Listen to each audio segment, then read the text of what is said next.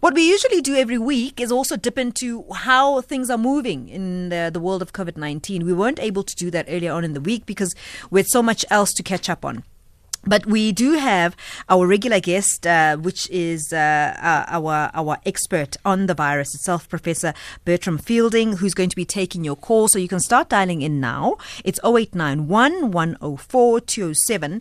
And the breaking news this week is that South Africa is going to be managing vaccine trials, COVID 19 vaccine trials. Um, they're going to be working alongside Oxford University. So we're just going to be finding a little bit more on that and all the other questions you have around COVID 19. Of course, as time goes, we discover new things. So your questions are welcome at this very moment. You can send WhatsApp notes, you can send in um, WhatsApp calls, you can uh, voice notes as well, SMSs. You can call us in as well with whatever question you have around COVID 19, 0891 104 207. Uh, Professor Burtram C. Fielding, Director of Research Development at the University of the Western Cape, joins us now on the line. Good afternoon, Professor. Professor Fielding. Welcome so to the show, and thank you so much for making the time to talk to us. Thank you, and good afternoon, Pamela. So, um, the vaccine trials, uh, Professor Fielding. I mean, what a big step this is. Is is it something for us to get really excited about? About why why were we chosen to be part of these trials? So, so yes, um, we can become excited, but no as well, um, because remember, this is now the initial test. So from what I've heard, uh, 2,000 uh, people will be, um, the vaccine will be tested on 2,000 people only. So it's very much about looking um, about uh, at the safety of the vaccine and then whether there is some protection. So it's a very small study, but keep in mind, worldwide, uh, about uh, more than 140 vaccines are in various stages. Okay. So many, many, many of these will, will fail and we are hopeful that one, two, maybe three of these would be successful. So, so we can be hopeful, yes. Professor Fielding, what's the link between this particular study and and c- cases of people living with HIV and AIDS? There is some some link there. They keep referring to patients living with HIV and AIDS. Yes, so remember there was a very big concern about HIV individuals and that they are more susceptible to developing severe disease when you compare them to non-HIV positives. So, so that is a very important cohort to study.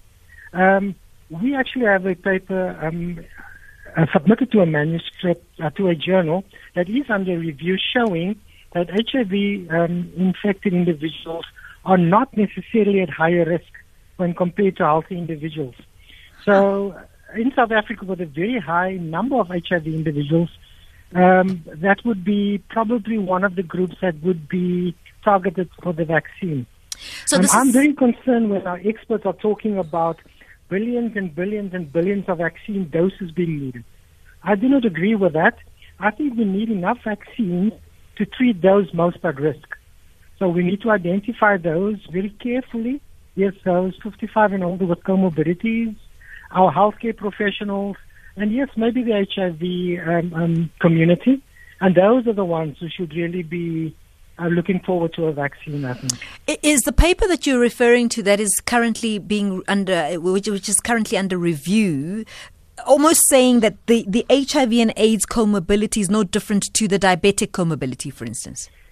Yes, so, so I've, uh, no, so, so it actually, when you compare those numbers mm.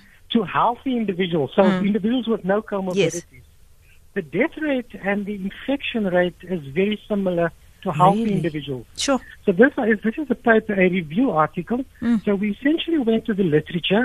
Myself and a PhD student of mine, Palesa Makoti, uh, was just finishing her work, her research on on a previous coronavirus. Um, she went to the literature, and from the literature, SARS, MERS, and some of the other coronaviruses even though there are very few papers yes. that looked at co-infections between coronaviruses and HIV patients, the death rate and severe cases uh, developing respiratory diseases very, very low or absent totally. Does this have any relation to the CD4 count of the patient? In other words, does that make any difference, or you didn't find that it made a difference at all? So, it, from the literature, it does not seem to make a difference. What what seems to be important is the antiretrovirals that they're on. Ah. the drug therapy that they're on. There, there is some evidence that the virus, HIV somehow primes the immune system and have some of the the the cells in the body ready for infection Really? to protect slightly. So I think it's a combination of those two. That's But the interesting. paper is still under peer review. Well, that's that's that's really fascinating. And I mean, when can we anticipate a result of of, of that uh, journal being published? I actually contacted the student today to find out how we're submitting today? Yes. And she promised because we've now received uh, comments from the reviewers. Yes. So if all goes well, we'll submit by next week and another two or three weeks. That paper hopefully then will be published. Absolutely fantastic to hear. Okay, we are hearing uh, other things that are coming out of people who, who seem to have COVID 19. Uh, paralysis seems to be rearing its head. Yes. So, so paralysis, fortunately, only four cases reported uh, thus far worldwide. And if you look at the demographics, three of those patients were older than 60. There was a 28 year old with comorbidities. And in all four of those, it appears as though it was inflammation. Remember, in, last, in our last discussion, I mentioned that in severe cases, it is due to inflammation, hyperinflammation in the, in the patient. It appears in these cases, uh, these four cases that have been reported, that the inflammation, hyperinflammation, uh, ends up in the spinal cord and has pressure on the spinal cord, and that's why um, uh, temporary paralysis have been reported. Hmm. All right, Professor Fielding, if you don't mind, let's just take those calls and also some voice notes. Let's start with the voice notes. Of course. Hello, Pamela. This is Yankos. Uh, I'd just like to ask Is it true that um, if you get infected by the coronavirus and, and you recover, you, you won't get reinfected because your body has, has, has got the antibodies now? Is it, is it true if, if, if you get infected once, you, you can't uh, get infected a second time because now uh, your body has uh, antibodies? Thank you. Good afternoon, Pamela. Um, please, can you ask the doctor for me that why is it the numbers of the recoveries are not being removed from the database? Because from as far as I know, is on the numbers that we always have on every day, um, we only get to see that you know the numbers are keep going up from the number one, and also secondly, the dead people, also the number of dead people that also died, are they still part of the numbers? So I just want to know the difference between the recoveries and the active cases. Thank you so much. Can you please ask the doctor for me, Bongani and Devin? Thank you. Good afternoon. I would like to ask a professor, there is any evidence uh, when you recover from COVID-19, does your body create immune uh, antibodies uh, against the COVID-19? Is it likely not to get it again, or you can get it uh, many times after you have recovered from the first uh, uh, incident? Uh, Emmanuel, Cape Town. All right, so Professor Fielding, it seems to be the, the, the main concern of people to say, uh, once you've had it, is it, you know, are you scot free now? Shouldn't you worry anymore? Your concerns on that, your, your response to that? So, so we, we, we had a similar question in our last discussion, Yeah. and I'm getting this question more and more. Yeah. And remember, I said if you look at the other coronaviruses, the, the six other human coronaviruses, yes, you, you remain resistant because of those antibodies for a time, but then the antibodies disappear. And I speculated uh, probably a year, two or three years, and then the antibodies would disappear and you could be reinfected again. However, it's very early and we cannot confirm that. I've seen some very small studies and some very concerning studies only this week where, where some groups have reported when they've looked at, at recovered patients, within two weeks to two months, those antibodies have disappeared. I would like to see this um, repeated on a, on a much larger study group and confirmed by other groups as well. If that is true, that would be very concern, concerning because it then means that my two to my one to three years before you can re, can be reinfected was was way too optimistic. However, as I've said, this study is very preliminary, and I would like to see this uh, confirmed on a much much larger scale before we know. But if I have to speculate, I would speculate that we would probably clear from antibodies, and you would be able to be reinfected at a much much later stage. Okay, so the question around recoveries um, that they, re- they, they that number gets removed from the actual cases. Your response to that? So remember, if you look at the at the case uh, at the numbers that are reported, they would give you a number that is tested. Then they would give you a number that has tested positive. They would give you a number that is still active, so they're still infected. Uh, they would give you the number of those who have recovered. So the body has fought off the virus, and the virus is no longer found in that body. And then they would give you a death rate, obviously. All of these are cumulative rates and it is a way of reporting scientifically so that we can have an overall picture of how this disease is progressing. Professor Fielding, there is, I mean, I'm concerned, I may just be out of line here, but I'm concerned that the, the peak seems to be coming very, very fast in, in, in the continent, and yet we are opening up spaces. I mean, your, your comments on that? So I've said from day one that this virus will spread. It is a respiratory virus. It will spread. We cannot contain the spread. Remember, with our lockdown, was not to contain spread and remove the virus from the population.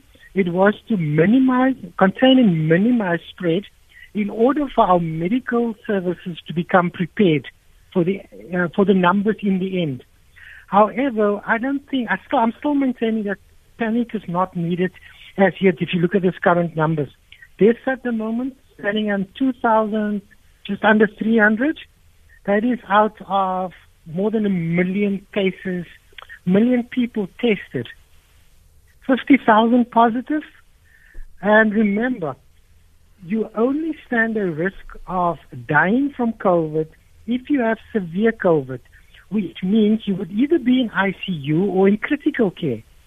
If you look at the number of those individuals in ICU or critical care, it's about 300 out of all of those people who have tested positive. That's very, very small numbers in ICU or critical care. So the risk of somebody dying, even though the numbers look scary, is still very, very small. What what have we discovered so far? What are we learning along the way while we're treating this virus?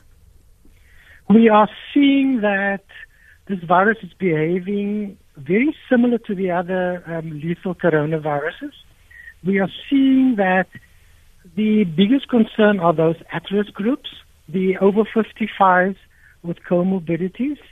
Um, younger people with comorbidities can develop severe disease, but the death rate in, in, in that cohort is much lower. Um, I think it's very heartening that we're seeing some of the the drugs and antivirals that were kind of tested in 2003 with SARS some of them are being more accepted in the medical community. So there's that type of hope as well. So I think um, what we're seeing more and more is those with severe disease in ICU and critical care, they have a better chance because we have antivirals that's being tested, we have the steroids that, that's being used. So I think the chances of recovery fully for those individuals are much, much better as well. Professor Fielding, how, how, um confident are you in our methods of screening just because so many people fall through the cracks so the yeah. methods of screening that we currently have is this testing of temperature is is that is that it is that the only way that we can guarantee that we'll be able to measure whether somebody is ill or not because somebody so many people are falling through the cracks exactly i'm not a fan of the screening i understand for cost purposes it is probably the easiest to do but just taking temperature and asking questions is not enough. Mm. Remember, not all infected individuals have symptoms. That's it. A very big majority is asymptomatic. They can still spread the disease. Um, I've just read studies where they've said, where it's been reported that even some of those individuals who have no fever, they have other symptoms like yeah. diarrhea, for instance. Correct. So just by taking fever, that's not enough, unfortunately. Yeah. So we have, I think, in my opinion, many, many asymptomatic patients walking out there that we will never identify. Interestingly, this morning on the radio, I heard that the CDC is now claiming that in the USA, the actual number of infected is 20 million, not the 2 million that has been confirmed. And I think we will be seeing the same. About 10, 15% of the population in the end would probably have been infected. All right, there's another voice note. Let's just listen to that. Hi, it's uh, Sullivan Gumda from Durban. I'd just like to ask the doctor uh, can the COVID 19 be spread through sweat? Like going to the gyms and training uh, using various equipment? Can the COVID 19 be spread through uh, human sweat? Thank you. Professor Fielding, um, my, my response would be yes. Your response? So the, there is no conclusive evidence to prove that. Remember, when we go to gym, yes, you you breathe heavier. Yes. You breathe deeper, and remember, this is a respiratory virus. Mm-hmm. So when you breathe deeper and heavier, the chances of spreading the virus becomes bigger. Mm. You're sweating, you're touching your face, you're touching all over, you're touching the gym equipment. I think that is a much, much bigger risk. Okay, so I, I'm I'm onto something. You see, I could be a doctor. Luyanda, you calling from PE? Hi. Hello, Yan- Luyanda. Yeah, yeah, I want to, also want to ask the professor, you know, um, uh, statistics are, are, being conveyed daily, you know. Um, there, there, was a question that was raised about the issue of the race. What is the, the, the, the, the race uh, um, infection, you know? Uh, I, I, I'm, I'm appalled by the fact that now they don't answer that question. They just say there's so many infections. Why is it so? Because we are interested to know who, who I mean, the race, who, who, who, are the bulk of the people who are, who are affected, infected or affected. L- Luyanda, are you saying, are, hold on, don't leave because I'm not sure if you got the question. Are you saying race? Yeah, in terms of the racial makeup, you know, yeah. The racial makeup. Are you thinking that there is a correlation between the people that are getting it and the, and the race of the people? Absolutely, yeah. Yes. What is your what is your what is your uh, your assessment of that? Uh, when I look at the, you know, like I'm in the Nelson Mandela Metro. Mm-hmm. You know, there's a, there are stadiums. Uh, I mean, uh, meeting people, uh, and other hospitals are, are, are being opened, and it's only it's um the bulk is uh, uh, our African, the black people. You know, who are getting sick. Yeah, who are accommodated. How Luyanda? Just the other day, people were saying black people are not are not susceptible to this thing. Professor, okay, let me not take away the shine. Professor Fielding, go ahead.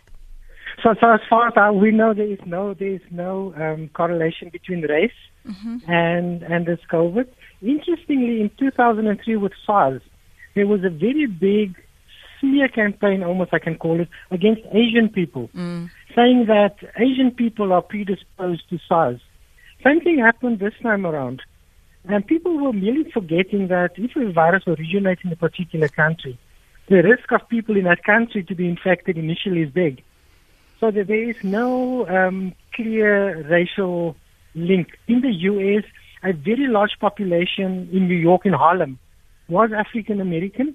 But when they looked at the factors, it was comorbidities trans- and access to health care. Exactly. Uh, um, access to doctors, comorbidity, and then transport. Mm. You know, taking the subway, taking yeah, the access bus. Access to healthcare, yeah. Exactly, exactly. Professor Fielding, thank you so much for making the time to talk to us. We'll do it again next week. Thank you. Thanks for your time. Always, always a pleasure, Pamela. Thank you so much. Professor Burtram Fielding, who's a Director of Research Development at the University of the Western Cape, virologist specializing in coronavirus. We will keep going with this kind of conversation. Every single week, we'll let you call in, we'll let you send in your voice notes as we try and learn more around the coronavirus. 1.30, let's go to Nandika Birkus for the very latest in headlines.